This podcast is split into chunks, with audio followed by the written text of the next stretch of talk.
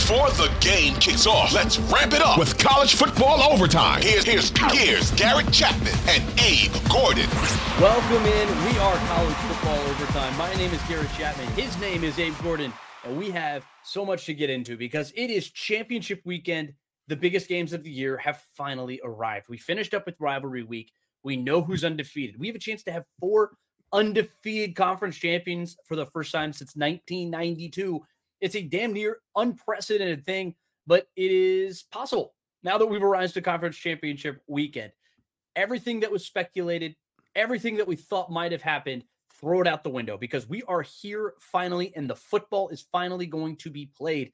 We've got Georgia and Alabama, Michigan and Iowa fighting for the eh, the the Big Ten title. We've got Louisville and Florida State in the ACC. We've got Texas and we've got Oklahoma State in the Big 12, Oregon and Washington in the Pac 12. Fascinating matchups all over the country. Friday, yes, we have a Friday game, and all day Saturday. We have tons of college football that we're going to get into. But before we do all of that, we got to break it all down right here on the College Football Overtime Podcast. And that's where you turn to myself and Abe Gordon. But before we get to those games, I got to bring in my co-host, Abe Gordon. First and foremost, man, how you doing? And can you believe we finally made it to the end of the season? I'm doing well, dude. Like it's finally here. No more hypotheticals, no more scenarios.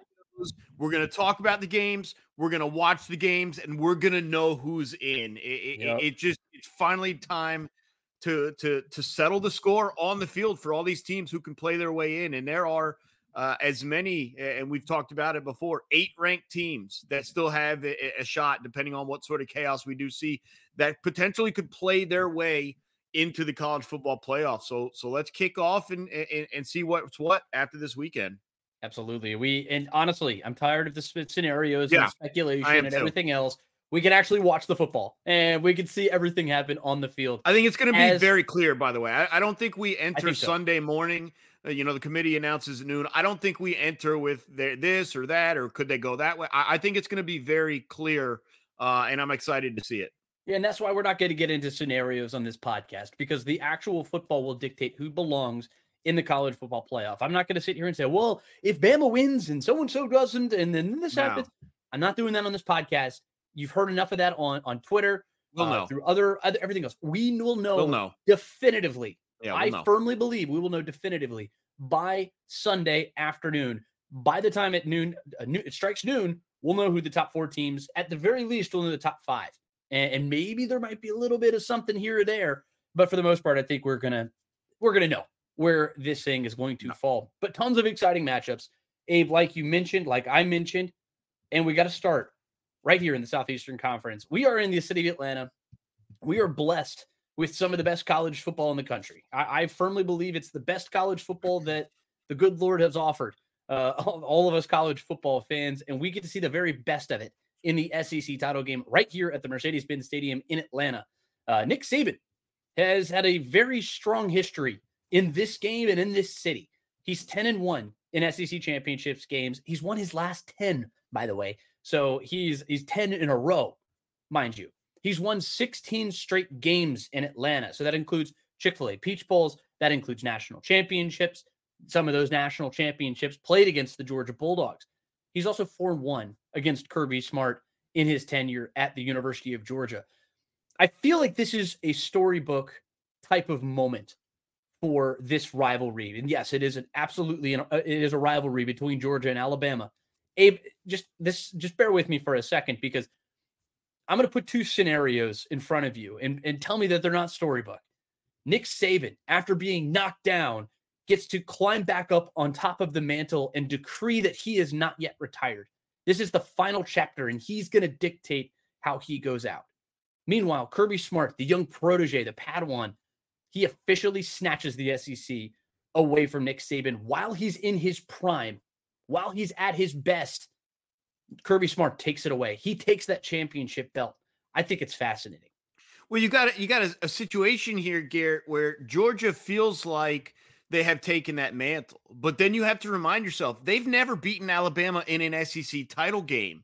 Uh, yep. with Kirby Smart. And that's what you're looking at here. And look, th- this is a rivalry, a matchup which has, for the last five, six years, kind of decided the eventual national champion. Uh, and it almost feels like we're watching that uh, unfold uh, uh, again this year because this is the 10th straight game in the SEC title game that has had one or both of these teams in it. By the way, yeah, yeah, it, it, it's been wild, and so um, yeah, there there is a there is a changing the guard situation here. If Georgia can uh, not only three-peat with the national championship, but do so by knocking Alabama out the way, and then as you mentioned, the situation with Nick Saban, uh, the old Lee Corso, not so fast, my friend.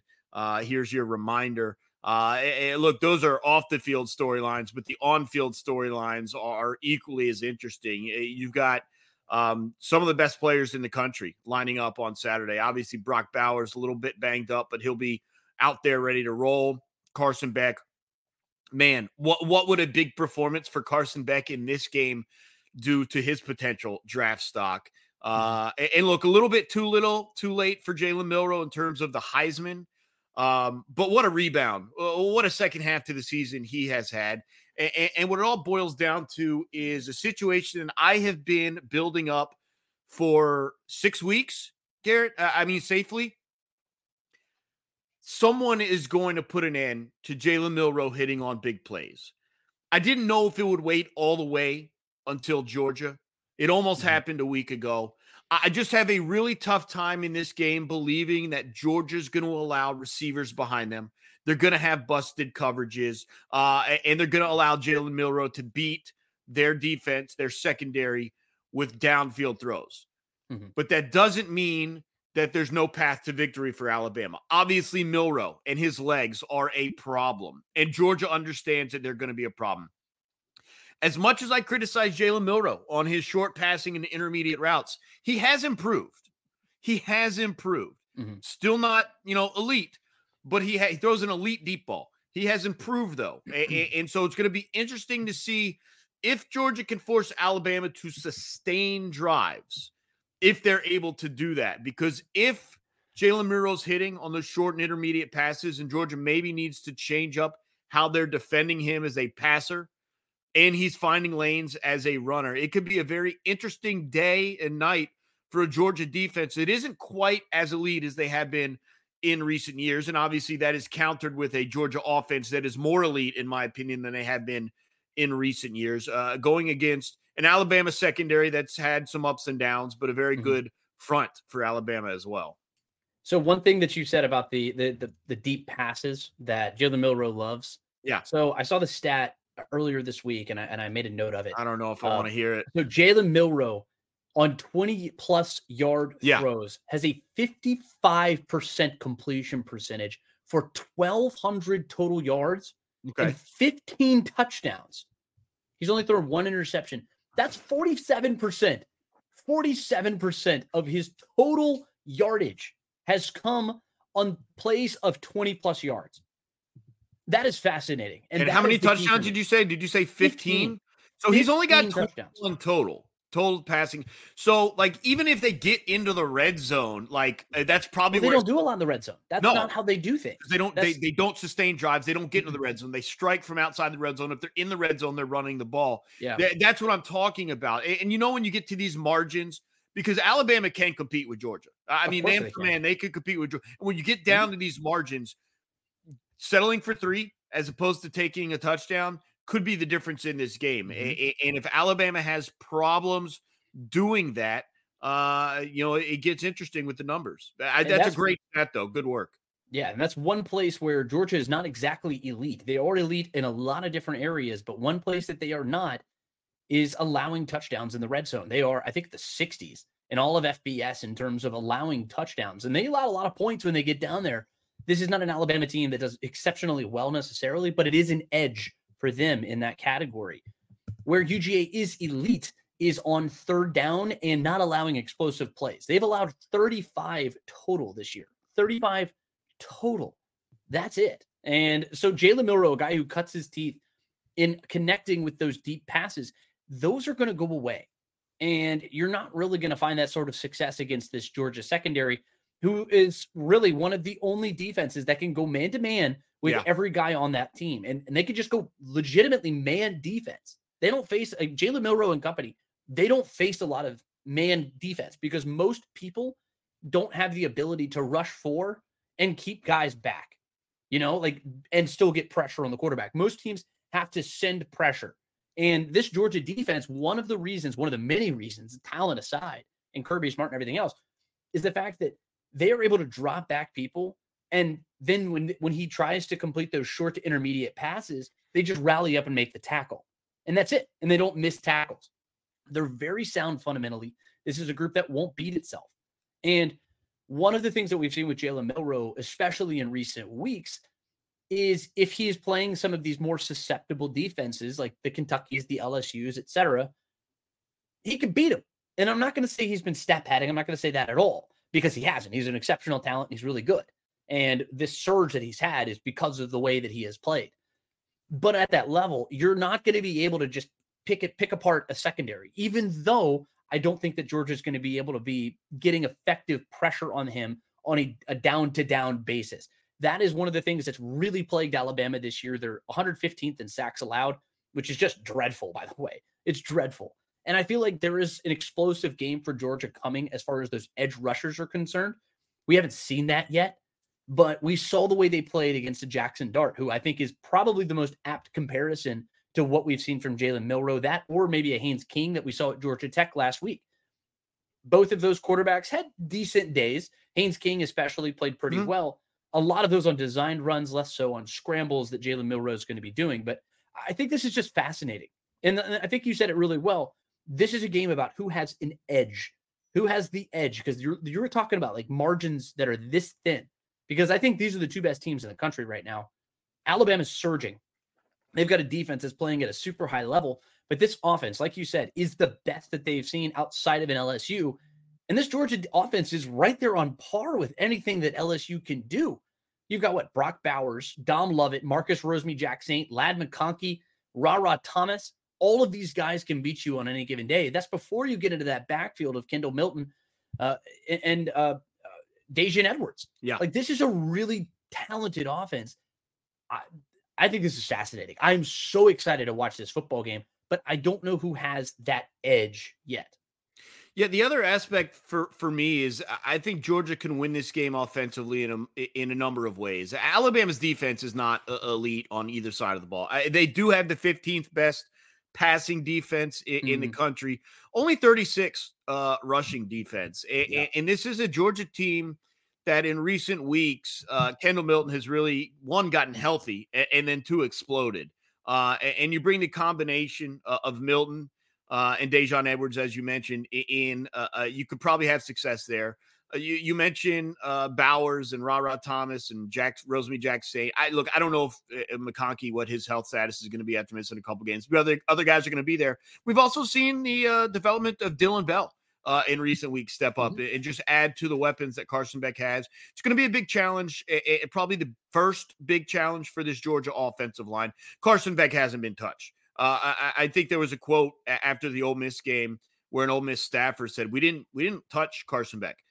I don't mean we didn't pressure him or or didn't sack him. I we didn't lay a finger on his jersey. Um, look, if that's going to happen, uh, Georgia's gonna gonna have an easy time. Uh, they got to get yeah. pressure. Alabama does uh, off the edge with guys like Dallas Turner. They may even need to use uh, some blitzes, which which uh, from time to time they do um, to, to to put pressure on Carson Beck because uh, we, have seen uh, plenty of examples. If Carson Beck is standing back there, he's going to pick apart a defense. And, and I've said this for about three weeks now because I finally realized what Georgia's offense was. In my opinion, they are the best combination of explosiveness and efficiency. That's mm. what makes them so difficult to defend. They can beat you on three levels with Carson Beck. They can go deep. They got guys over the middle, and they got screen passes and, and intermediate short routes as well. Uh, and he finds the right pass. And as you mentioned, especially on third down. And that's what's been an absolute backbreaker for teams trying to get Georgia off the field. He's so good, even in third and seven, third and 10, false start, maybe it's third and 12 he still finds the right guys. And look, a lot of times that guy is Brock Bowers. But in recent weeks, we've seen Dylan Bell make some big third down catches. Yeah. We've seen Ladd McConkey make some third down catches. And, and, and you can continue down the list. It's so difficult to defend Georgia because there's no one you can really key on. And I know Brock Bowers, like obviously you can't let Bowers go off for 130, right? But with Alabama, it's so simple to me. And it, look, Jase McClellan is a good running back. Doesn't really terrify you. Um, the guy that terrifies me is Jalen Milroe, uh, yeah. specifically with his legs, because I think Georgia can do a fair job defending them straight up with the pass. You mentioned the explosiveness out of the or pass rush for Georgia. I think it's it's almost less uh, in terms of just make sure he doesn't escape. Just make sure he doesn't hit the pocket. And then if you are Georgia, it's just a question. And I don't know if Jamon Dumas Johnson's going to be back or not dealing with his injury, but CJ Allen is an outstanding athlete. Are you spying Jalen Milroe? And if so, are you using CJ Allen to do so? Uh, do, do you add another safety in the game to do so? It's going to be very interesting to see how Georgia does uh, try and defend Jalen Milroe. But if they can bottle up Milroe, I, I really don't know what the plan is for Alabama because I just don't think their run game without Milroe is strong enough to find the success you're going to need to beat Georgia. I'm interested. Yeah, I'm very interested in this game. It, it's the line. It, it, opened at I think three points uh, in favor of Georgia, and it's slowly grown to about six and a half, um, which I feel is a uh, little inflated. I, I like don't. I, I, would feel comfortable at seven or seven and a half. Mm. Real, really, uh, you're a little bit more. Well, and I say that because I, I think this could be a close game. There's no doubt about it. Sure. But if it's a blowout, I, I don't think it's, it's a blowout for Alabama. Blowout. It's it, there's only, only one going one way if it's a blowout. Right. oh, George, there's a there's a real scenario where Georgia limits Alabama's run game. Mm-hmm. Jalen Milroe does make some mistakes. There's some pressure, and they get like 17 points. And Alabama's, and I'm not saying this is how it's going to play out. I'm just saying there's scenario sure where where Alabama doesn't affect Carson Beck, and the run game works, and you're looking at like 35 14. I mean, mm-hmm. there's a real world for that. Um, now, I expect it to be a lot closer. I think Nick Saban keeps it close, um, just just him alone being as good a coach as he is. But uh, I'll be honest, I, just do think that Georgia has passed Alabama. And, and look, this game may, may, stamp it, may prove me wrong. Uh, this Alabama team is playing as well as they have at any point all season. It may prove me wrong, but I, really feel eh, eh, that that Georgia just they found another way to get to this point in the season with a chance to threepeat. And, and I just think it's going to be incredibly difficult to get in their way. Yeah, I feel like George has found this sort of system right now. The defense is playing at a super high level. Um, I think the secondary is not going to allow big plays. I think the the offensive line is the best in the country. Uh, they have great skill players on the outside. The running backs are good enough. I think Kendall Milton's found his stride. Yeah. At the end of the day, this comes down to if I'm just looking at Georgia, it comes down to Carson Beck. Yeah. And if I'm looking at Alabama, it comes down to Jalen Milroe. And I feel like that's such a lame. When has football ever been simpler? It's, I feel like that's so lame. But at the same time, it's these dudes, man. Yeah. I have not, I've seen Jalen Milroe in this spot probably once this season where I feel like this was like a real, like a spot where he needs to show up, like, and he needs to be big. The first time we saw him was against Texas, and I, he didn't show up. Right. He had the home field with him, and he had everything else, and he just couldn't keep up. He's a different player since then, and of course, you can point to LSU or any other. I, I, think he's. I think he needed that games. that Jalen Milroe at the back end of the Iron Bowl too, and I, I don't mean I just so. the last pass, but no, but leading course. up to that too. But I agree with you.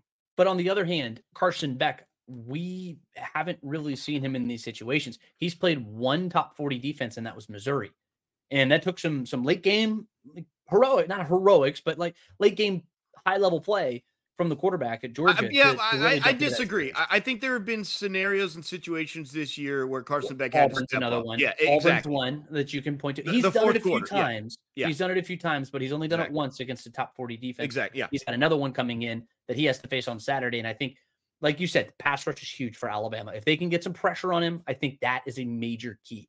But Abe, let's move into the Big Ten because Michigan and Iowa are playing in one of the weirdest, most lopsided games that I've seen. It's I, I have a feeling this outside of. But let, let me ask. I you, don't know if if Iowa's going to be able to score. There's there's a prop bet. There is a prop bet right now that says in the first half Iowa's going to score over or under 0.5 points. That means are they going to be shut out or not, Abe? That's how bad this offense has been for Iowa. I know you have a take that you're going to take. I'll, I'll let you do that here just a second.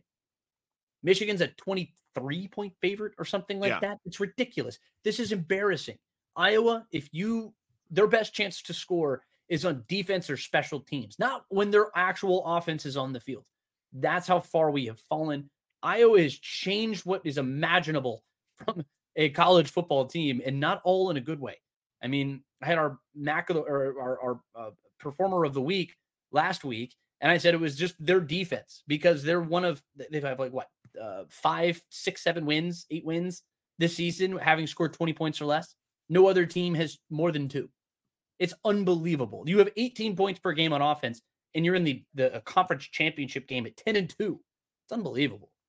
Yeah, it, it, it's a situation where and this is your your question you always ask it specifically about georgia but i have to turn it around here and look i think alabama has an answer and we just sure. talked about that but when you look at this game what is the path to victory for iowa and it's just so far-fetched i mean it really is michigan's a good defense i think we saw that a week ago in the win against ohio state iowa's not a good offense Eh, there's another bet for the individual team over under for halftime for Iowa that our compadre on Saturday mornings, John Fricky, sent out mm-hmm. at two and a half. You know what that tells me? They're more scared that Iowa's going to get a safety than they are a field goal. Like, like that's what Vegas is telling me. It's more likely, and you just mentioned it, and you're dead on accurate. It's more likely they score on defense than on offense. And it's just, unless Michigan just walks into multiple defensive or special teams touchdowns, if this is an offense versus defense, defense versus offense game, like they're gonna roll. And, and there, there's a real likelihood this thing's a 20 point spread by halftime. I, I, I just look respect to Iowa for what they've done this season, but I just have to be realistic. And look, you play the games, and who knows, but even I'm finding a tough time making this one interesting, man. I really am. I'm I'm sorry to the listeners, but like I don't know what you want me to say in this situation. Like Vegas is telling you it's a blowout.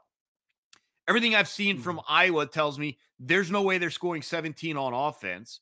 Uh, and Michigan just, just, has been doing what they're doing. I, I mean, I don't know. I, I there is no path to victory, like like none. That that that I don't see how they win. That is a normal game plan path. Like maybe punt return, block punt. Like mm-hmm. if I if I'm Iowa, like you may as well just go for it on fourth down. I don't care where you're on the field. Like if it's fourth and two, just go for it. This is the kind of game. This is the kind of game that that Ferentz needs to just throw everything that he has. I I, I don't know if there's a trick play buried deep in and maybe five of them, run one of those five cornfields they've got up there. Back to I, back I to back to back to back. Run all of them. I, I don't know. Like that's the know. thing. Everything that Iowa does on offense is it, it feeds into a strength of this Michigan defense. We know how good this defense is against good offenses. Once this game's ten nothing, once this game's ten nothing Michigan, it's over. Like like if Iowa lets yeah, it get it to, to double nothing, digits, if over. it gets to double digits, three, it's over. Yeah, if they get to 14 points, I, I don't believe it's that over. they're able to do it. That's how bad it is. So I, I, I, agree with you in the sense that I really don't see a path to victory for yeah. Iowa in this game.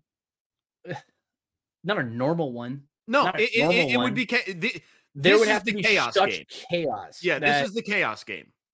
The only way they win is ultimate chaos. 23 and a half points, though, feels a little disrespectful. Well, look, hey, if you want to take the points, I get that. I'll take the points. Like, we're talking about who wins straight up. It's got to be chaos. Money line betting Iowa. You're you're gambling on JJ McCarthy playing the worst game of his life, which I, I don't know. He hasn't really been Superman necessarily. He'd have He's to been, throw like five interceptions. Like he'd have to throw so many intercept. Like not five. Like come on. Like let's, well, is Iowa returning them or or is Iowa tackled at the forty? Because if I was tackled at the forty after a pick, it's just a punt, anyways.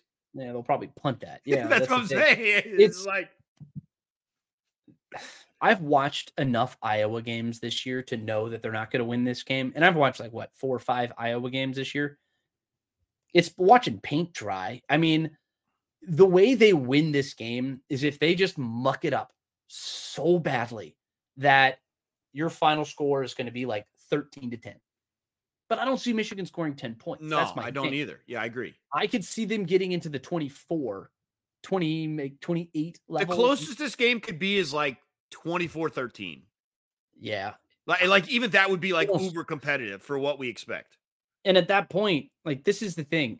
Like Michigan's necessary like keys to victory is just play their own game. Don't turn it over. They're fourth in FBS and in, in giveaways. You if know, they don't like, turn the ball. Over. They don't over, turn the ball over. They just don't. It. Forget like, about. They don't turn the ball. They're fourth in FBS, Abe. They're fourth. They don't give the ball away. So don't and then don't let Iowa run the ball, which you know the only thing that they do particularly well is run the ball. The Wolverines are seventh in FBS in yeah. yards yards yards per game allowed. Like I just don't see it unless Deacon Hill is just all of a sudden gonna put on his Superman cape. Like unless he's playing, he he turns from Clark Kent to Superman, or he or, averages 88 yards a game. I have the key. against Not good teams. He has six interceptions this year for seven touchdowns. Like the, there's nothing that Iowa does well enough, and I, I feel like I'm just burying Iowa because I, I just realized really the difference good. in this game, Garrett. I just realized it. Cade McNamara was a quarterback at Michigan who was on Iowa this year. And yes. if he Connor Stalions this oh, thing, Lord have mercy. Get if he Connor Stalions this thing, I don't know. All right, no, no, I'm not going to go down that path. I'm not okay, going down that okay. way. I'm not going down that path. I, I, know you're trying. Look, Michigan play your game. If Michigan plays their game, they roll. Yeah. Like I just, I don't know if they muck it up enough, maybe, maybe but no, I, am not gonna. I'm not gonna sit here and, and pretend that they're yeah, that they're really gonna do this. I'm gonna move on to the ACC, a game that I think is a, a bit of a toss up because I don't know, man. I feel like Florida State's in a bit of a bad spot. I really feel like they're in a bit of a bad spot because this is a Louisville team that when they come off of losses this season, which albeit not often, they come out and roll. Like we've seen them against good competition, and then they, they generally roll. And they like to play that explosive passing game with Jamari Thrash, and then they hand it back uh, to Jawhar Jordan, six and a half yards per attempt, some of the best in the country. Jack Plummer, I need a big game from him. Uh, if Louisville wants to win this football game, because this is the Florida State pass rush it's pretty good. And he said he had they, they had three turnovers last week, plus uh, they turned it over on downs again against Kentucky. It's a rivalry game. Weird things happen, but if you're going to be turning the ball over, you're going to give this game away. Uh, but if I'm Florida State, I, I, really don't know what to make of Tate Rodemaker's performance. I, I think he, you know, so in quarterbacks, like when they're in I'll, practice, I'll tell you because when, I was, they're I in was... practice, they wear those green jerseys, the, the non-contact jerseys, and you see people flying around you, but they don't hit you, right? Early in that Florida game, it felt like he was just everything was happening so fast. He settled in a little he bit. He grew throughout that on. game quite a bit. He grew. He grew quite a bit. Yeah. And Louisville can get after the passer pretty well. That's where I get that gives me pause because this isn't one of those games where Rodemaker is going to be able to drop back and have time in the pocket to, to get get the ball to Keon Coleman and Johnny Wilson. I need Trey Benson to have a big game. So those are my two things. I need Jack Plummer to play well and not turn the ball over, and then I need Trey Benson to win the day. That's your those are your two guys. Yeah, you hit on the key matchup to me. Uh, if Trey Benson does what he does it did against Florida, which was 95 yards three uh, and three touchdowns uh, yeah. on, under 20 carries, they're winning this game. Uh, I, I, mean, look, Louisville, th- that's the matchup. Louisville's 12th in the country against the run. They they allow under 100 yards per game again uh, uh, to the opponent's running, mm. and and so th- that's the big matchup to me. Um, and, and, it's kind of similar to what I said about Florida State uh, against Florida. Is let let your guys do the work. It's not on Rodemaker's shoulders to to to win this game. Yeah. Uh, Johnny Wilson was outstanding in the game against Florida. Big man target. Keon Coleman stepped up in the second half. And then, as you mentioned, Trey Benson, let your guys do the work. Mm-hmm. Uh, and then for Louisville, it's two things. You mentioned uh, the loss last week, the health of, of Thrash and Jawhar Jordan, where er, how close to 100%. Um, and then the other aspect to this is, and this is the last thing I'll say on this game, and I'll let you respond. I, I, I know it's a neutral site game. It's in Charlotte. Um, but Louisville away from home has been less than impressive. And, and so you have to ask the question about what level of play they're going to have uh, in a neutral site. It's going to be ugly weather wise. Rain is expected. Uh, so we'll also see how that may play a role too. Ooh, I haven't actually checked the weather yet.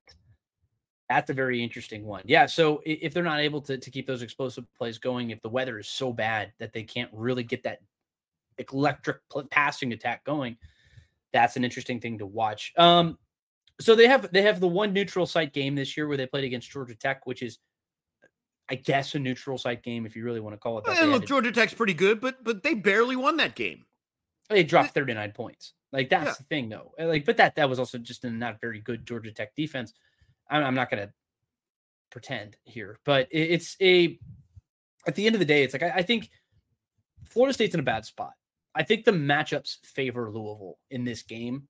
Um, because normally at the end of the day, it's like, like if the matchups would have favored them, even if Jordan Travis was playing in this game, but I would have sided with Florida State because you have the dude, you know, because you have the dude, and this yeah, is an agreed. illusion. Agreed. This is this is a, a little precursor, a little foreshadowing to what we're going to talk about with the Pac-12 title game. You have that dude playing quarterback for you, and I'll let you determine which which which team I'm talking about there. You have that dude playing football for you. That's the difference maker. That dude is not playing football for Florida State on Saturday. That's the difference. This is a Louisville team, which, respect to your Florida Gators, is a much better football team, a much better football team all season, a much more consistent football team, a team with actual, like, legitimate playmakers that in the pinch you can turn to. I know who those guys are for Louisville. I don't know if Florida State's dudes are necessarily going to be enough to overcome the loss of their chief dude, you know, Jordan Travis. Like he is such a parent, he is paramount to what that offense wants to do. When Keon Coleman and Johnny Wilson go down, that was the difference, you know. And I feel like at the end of the day, it's like Florida State is favored in this game. They're favored in this game. But if Louisville doesn't lose to Kentucky, which again, at the end of the day, they lost. So I'm speculating, and this is all ridiculous and not based in reality but they win last week, they're coming into this game and they're favored. Tell me I'm wrong. No, I, I, I agree with you. I, I, think the loss of Jordan Travis is is wildly uh, understated in, in yeah. terms of. I understand he's not the greatest quarterback in college football, but I, I think what he meant to that team um, and, and, the chemistry he had to make yeah. those guys the playmakers they were uh, you just can't recreate that, no matter how good your arm is, uh, if you're Rodemaker. And so it's going to be interesting. Look, they they what they don't want to do is, is, force him to throw the ball more than he did a week ago. He, he threw the ball 25 times, and that's probably on the high end. Uh, if you're having success running the ball, that that's your path to victory if you're Florida State. Uh, yes, you want to get the ball into the hands of Wilson and Coleman and, and even Jaheim Bell at times too, because he's a matchup issue. Mm-hmm. Um, but but but you've also got to protect your offense and, and limit your your output and potential for mistakes. And, and that unfortunately means Rodemaker shouldn't be throwing the ball more than 20, 22 times in this game. And if he does and is efficient when he does, um, that's how you win if you're Florida State. I think this is an interesting game for Jeff Brohm, his first ACC championship, Louisville's first ACC, ACC championship game appearance since they joined the conference about a decade ago. Um, they have a chance to have their first 11 win season since 2012 you got a lot on the line if you're if you're the the Louisville Cardinals. You can really throw the conference for a loop if you go out and beat Florida State because if Florida State wins this game, they're in the college football playoff. Ignore the naysayers; they're ridiculous. They don't know what they're talking about. There is an undefeated conference champion. An undefeated conference champion is making the college football playoff. Don't get it twisted. Uh, but that said, this Louisville defense they played really well early in the season. I think they've regressed a little bit recently. I don't I'm not going to sit here and speculate as to why because this is an this is a defense that allowed Virginia to average 6.4 yards per play. Miami averaged seven and a half yards per play, and Kentucky averaged 6.2 yards per play. Those three offenses, which I would say none of those three are necessarily world beaters of offense, they averaged 31 points. So there's been a little bit of regression from this Louisville defense, but I think Jeff Brohm and company on offense, that is where the difference is going to be made. Uh, Abe, did you have any more comments on this game before we move on, real quick? No, I look, if if Louisville has more explosive play, I, I think this may be uh, an explosive play game, whichever team. Yeah. Because if Florida State can get that out of Wilson and Coleman because Rodemaker's finding them, it, that that's going to greatly. But on the flip side of Louisville, who's just generally an explosive offense, uh, if they can get their guys going for long run, long passes, get thrash in space. Same with Jordan. I mean, look out. I think this makes for truly a fascinating football game. But Abe, let's move into the Big 12 conference because the Longhorns, hook 'em horns, right? They got a favorable matchup against Oklahoma State. We talked a little bit about one team having super favorable matchups and edges or whatever. I don't really see an edge for Oklahoma State that doesn't involve Ollie Gordon, um, the do it all do it all running back who's been shut down a few times this season, which gives me some pause. Oklahoma State's in a bad spot. This is a Texas defense that is fifth in FBS in total rush defense. Ollie Gordon, of course, I mean, he's been a freak of nature. I mean, he was my early pick for the Heisman Trophy going back to, to mid October. I thought he was having the best season of anybody in college football, but that was before they went on the road to Orlando and played UCF. Uh, look, he's fifth in FBS for attempts, 245. He's first in rushing yards per game at 131.7. He's uh, 100, or excuse me, he's 25th in yards per attempt, six and a half yards per attempt, and he's second in touchdowns at 20. Dude's a freak.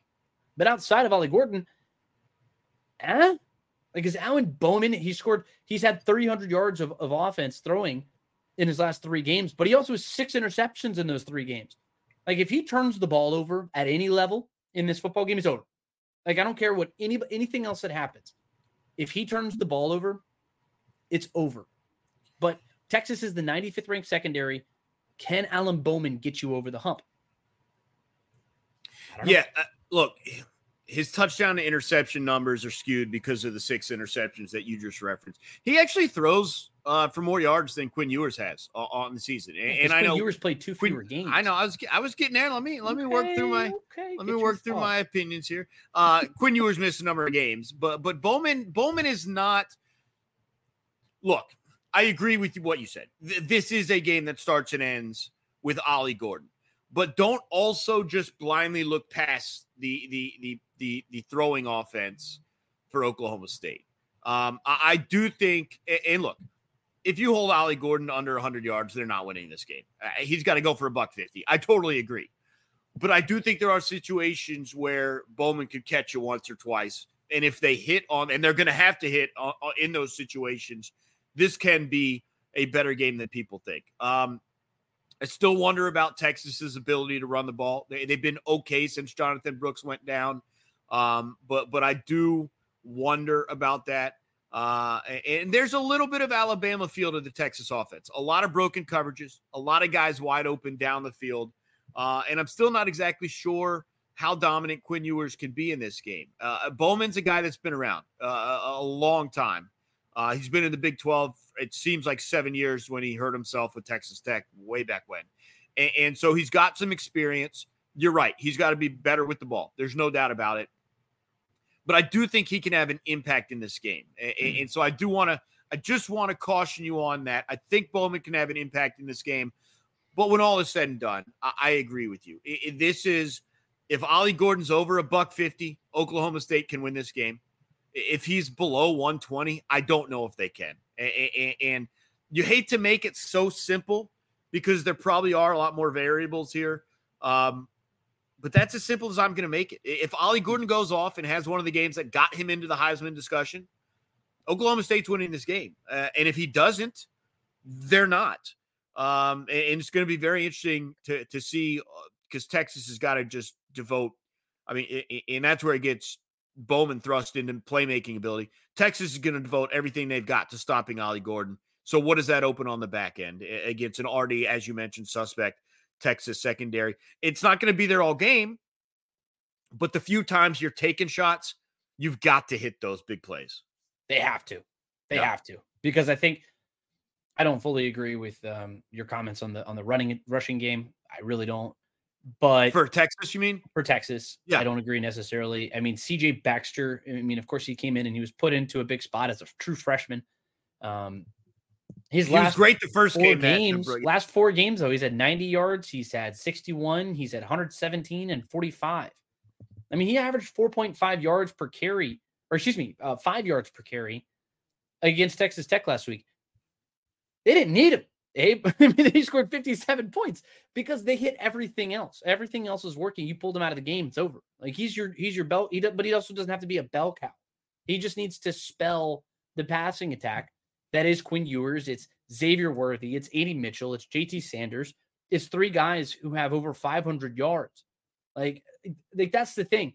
I'm not looking at CJ Baxter to be a bell cow like his predecessor was before the knee injury. Brooks was a beast, and Brooks was huge when Quinn Ewers went down. But they don't need Brooks. They don't need Baxter. They need somebody who's in the backfield spelling that offense, or excuse me, the, the passing offense. Yeah, that's what they need him to be. Good enough. And five five yards per carry, six yards per carry over his last four games tells me he's good enough. That's all I need from him. At the end of the day, that's it. All right. So that's it. I mean, Oklahoma State, the defense is not going to be good enough well, to slow down. Let me, let and me, that's why that's why I think it's a lot more complicated than just Ollie Gordon going wild. Ollie Gordon can go for 200 yards in this game, and they could still lose this by 21 points. This like, is the worst defense that we are talking about. Uh, Oklahoma They're State is awful. worse than Louisville by a long shot. Uh, they're obviously not even in the discussion with Georgia and Michigan no. and Iowa and Alabama, even mm-hmm. Washington. They are by far the worst uh, defense that's in a Power Five conference championship game this weekend. And you're absolutely right; it's a huge concern. They're terrible against the run. They're they're probably even worse uh, against the pass. Mm-hmm. Um, well, they're 105th in rush yards per game. They're 113th in yards uh, through the air. They're yeah, 126th in explosive plays. It's atrocious. I, I don't. They, are not going to be able to stop Texas. Like no. at the end of the, like all you have to slow the game down and Ollie Gordon has to touch the ball 40 times, like 35, 40 times, like an obscene amount of times. Oklahoma State's not winning this football game. I, I would just be I don't. I would so. be hard pressed. You would need Quinn Ewers to have just. Well, uh, let's just skip here. Let's just day. skip here, uh, uh, real quick. We'll rank Iowa least likely to win. Oklahoma State probably of the Power Five, the very next team that's le- least likely Certainly. to win. Certainly. And, and that's where we're at. And, and by the way, it's not big. It's not a huge difference between where Iowa's chances to win and and and Texas, or excuse me, Oklahoma State's chances to win. I mean, look, Iowa's a 23 point dog. Uh, Oklahoma State's 15 and a half. So that, that tells you what you need to know. It does. It does. And, and like, but they, they have somebody at least who I can point to and say, that's a dude that they have. There's always a chance but, one guy goes off. Iowa doesn't sure. have that. I agree with you. I just don't see that. I don't and, either. I don't either. Yeah. And that's just where I stand with these two teams. I, I think this could be a competitive football game for a little bit. We, have also seen back to back weeks where Oklahoma State started very slow and had to mm-hmm. rally. Mm-hmm. You cannot uh, do that. Houston and BYU. You're not doing that against Texas. You can kiss that game goodbye. No, I, I think I, I, I hesitate to say this, uh, but I feel like their Super Bowl, their biggest game of the season was Bedlam. They've been hung over ever since. Yeah. It's been it's been a lot of downhill since then. And that was a squad if you that looked to... like it was building and building and building for that climactic moment, and that was bedlam. And then it happened too soon in the season, and now everything else feels like they've been scrambling to pick up the pieces ever since that game. I think and, we can make a definitive statement here. If you had to pick a team or, or one of the game that's going to have a bigger margin of victory, is it Michigan, Iowa, or is it Texas, Oklahoma State? Texas, Oklahoma State. Okay, and I, I feel Texas, the same way. I think Texas I respect Oklahoma State. I like but, Oklahoma but, State. They, now, were, I, they were one of my picks to, to make this yeah. game early in the season. There is a very good chance that this game just gets so out of control that it's just yeah. a, a, sheer blowout. Texas is looking for blood. Texas has heard everybody who's been talking about how Alabama might make it in over, uh, or Alabama might make it in over them, despite the early season result. They've, I guarantee you, they've heard that, and that is going to be fuel for them on Saturday. So I agree with you, and this is the last thing I'll say in regards to the, the, the Big 12 and the Big 10 title game. I think Texas has the highest potential for real blowout. Yeah. I don't think it would take the chaos that Iowa would need for Oklahoma State to win this game. I think there's a lot more of an mm-hmm. actual football path. I see it as unlikely, but there's an, there's at least football stuff as reasoning. Iowa's just complete chaos. I could not possibly agree yeah. more, Abe. I love that we're on the same page. I love it when we agree. it makes life a lot easier. Hey, Abe, let's move to the Pac 12 conference. It's our last one. Oh my God. Like, this has been.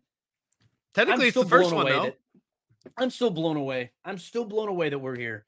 Uh, but believe it or not, this is the only rematch that we yeah. have in, on conference championship weekend. So this is the only game that we can definitively say, hey, these two teams have played each other. This is what happened in that game. This is what we might be able to expect in a rematch. And in that game, we saw the quarterbacks just with a, a truly spectacular duel. Bo Nix, 33 of 44, 337 yards, two touchdowns.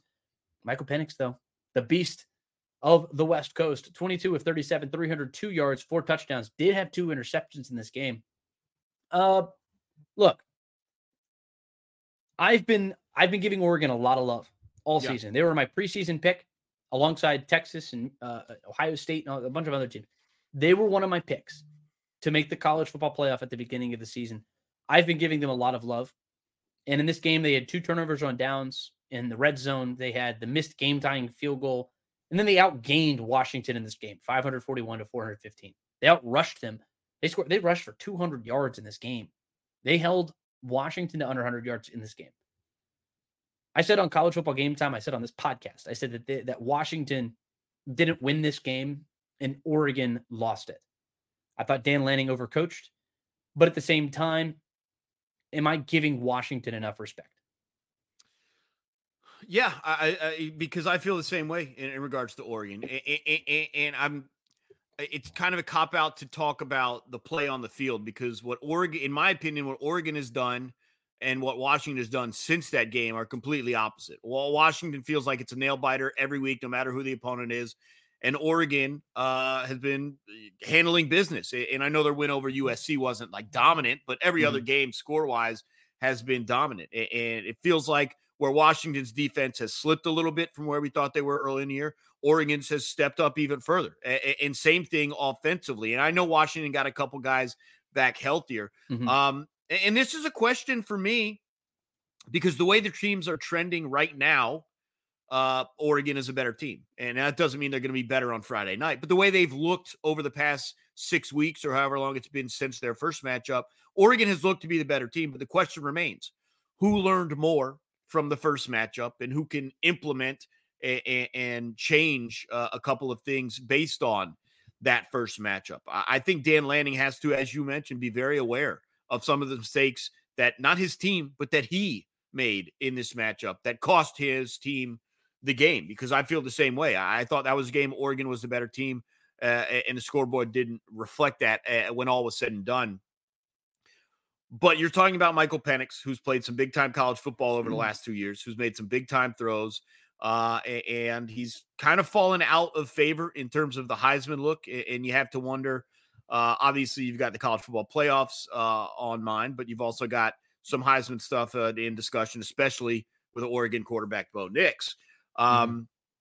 But Penix has made some big time throws, and he's got an NFL arm, and, and they're going to have to take advantage of that because Oregon's defense has ramped it up. The the run game, uh, I mean everything, everything from Oregon has looked national championship worthy uh, since their loss, and it's going to be interesting to see Washington. It, it, it's not we've seen them do it right, but they've got to raise to the level of their opponent. Uh, a lot of times we talk about teams playing down to the level they've got to find a way to raise it back up to a, a, level that they haven't shown, in my opinion, in a number of weeks. And we're coming Since up. They played back, Oregon.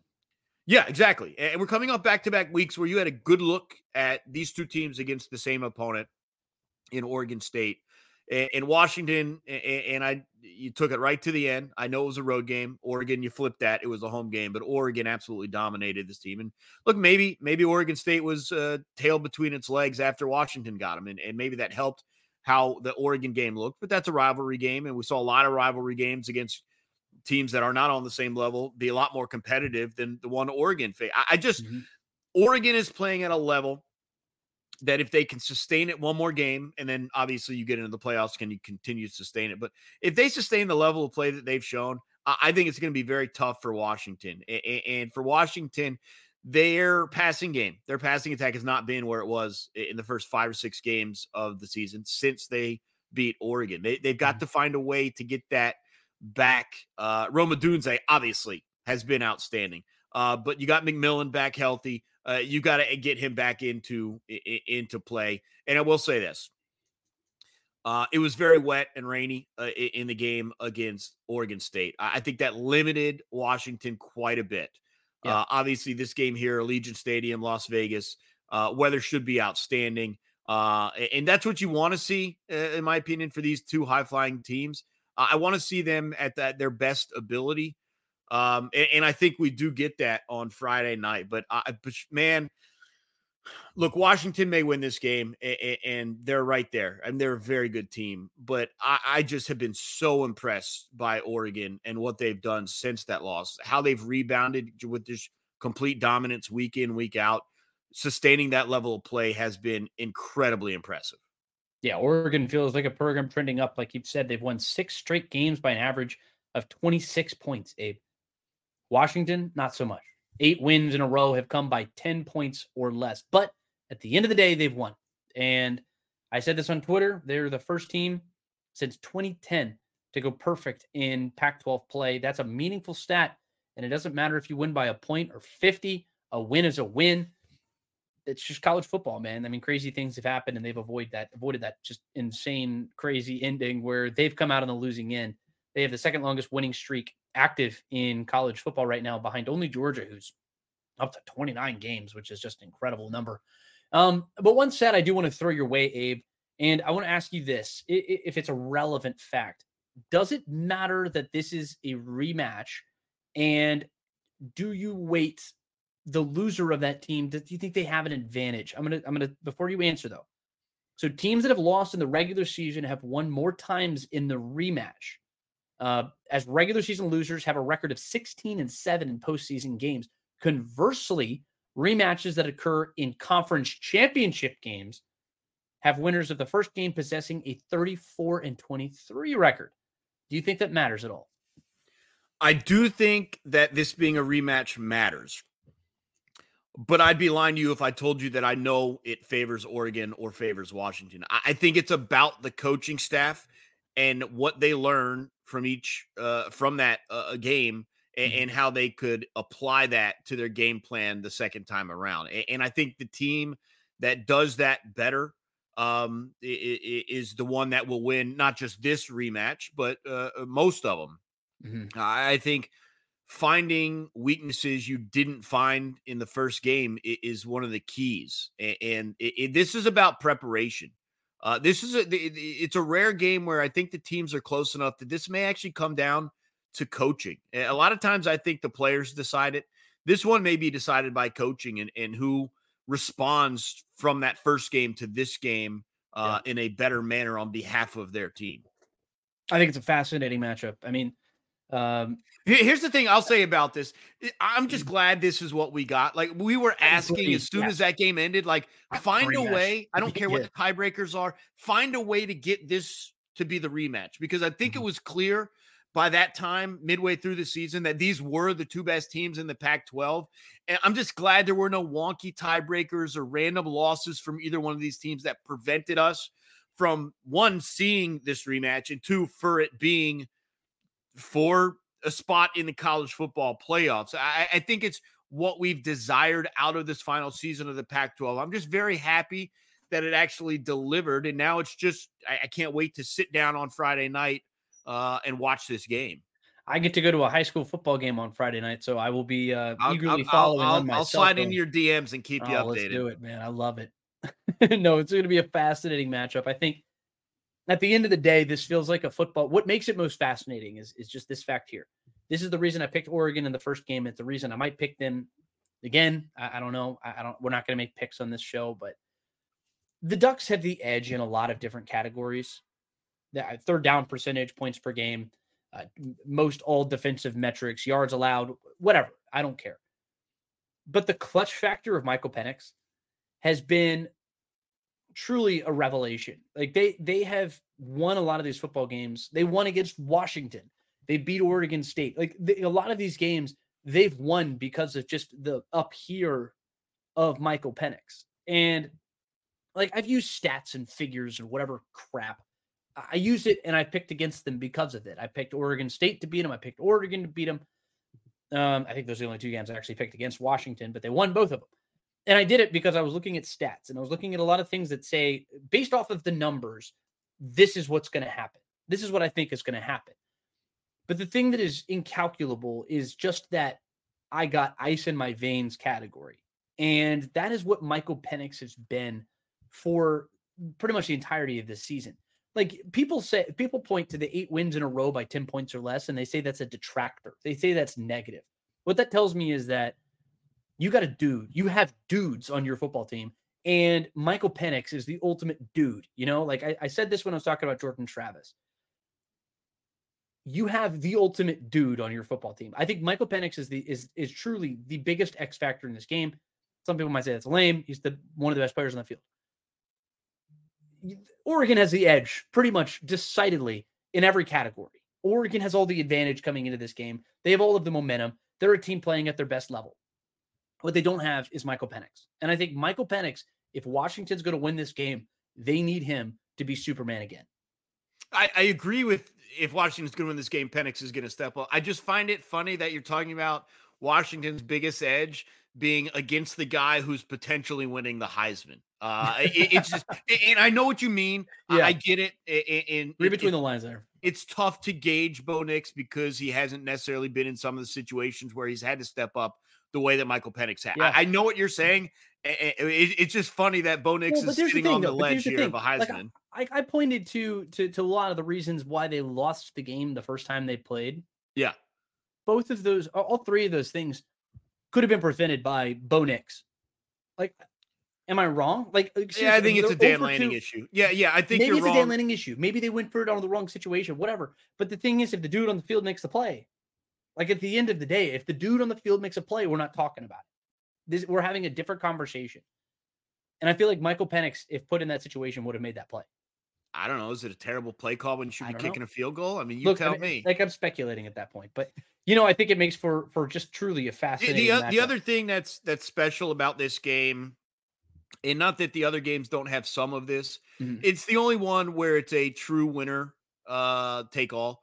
Uh, and what I mean by that is there, there's no scenario where the winner's not in, um, and there's no scenario where the loser's not out. Um, in my opinion, at least. Um, you know, there there there's scenarios for all the other games where maybe it only matters for one team, the other team they can win the conference championship, but they're still not getting to the playoffs. Sure. In regards to Louisville or Iowa or Oklahoma State, uh, there's situations where uh, you know if, if, Georgia loses, they may still get in. I mm-hmm. don't think you have that here. I think this is a true. We're pushing all in. Everything's mm-hmm. in the middle of the table loser leave town match. Uh, and these are two teams and, who hate each other too, which I love. And it's the one that kind of kicks us all off. Remember, this is a Friday game with the rest being on Saturday, and so for it to be a standalone to get things started the right way. Uh, man, Garrett, I just could not be more excited for this one. I, I this, this, this, look, Alabama, Georgia is incredible. Um, this one's pretty close up there in terms of my excitement level. I'm fascinated by it. I think it's going to be a great football game.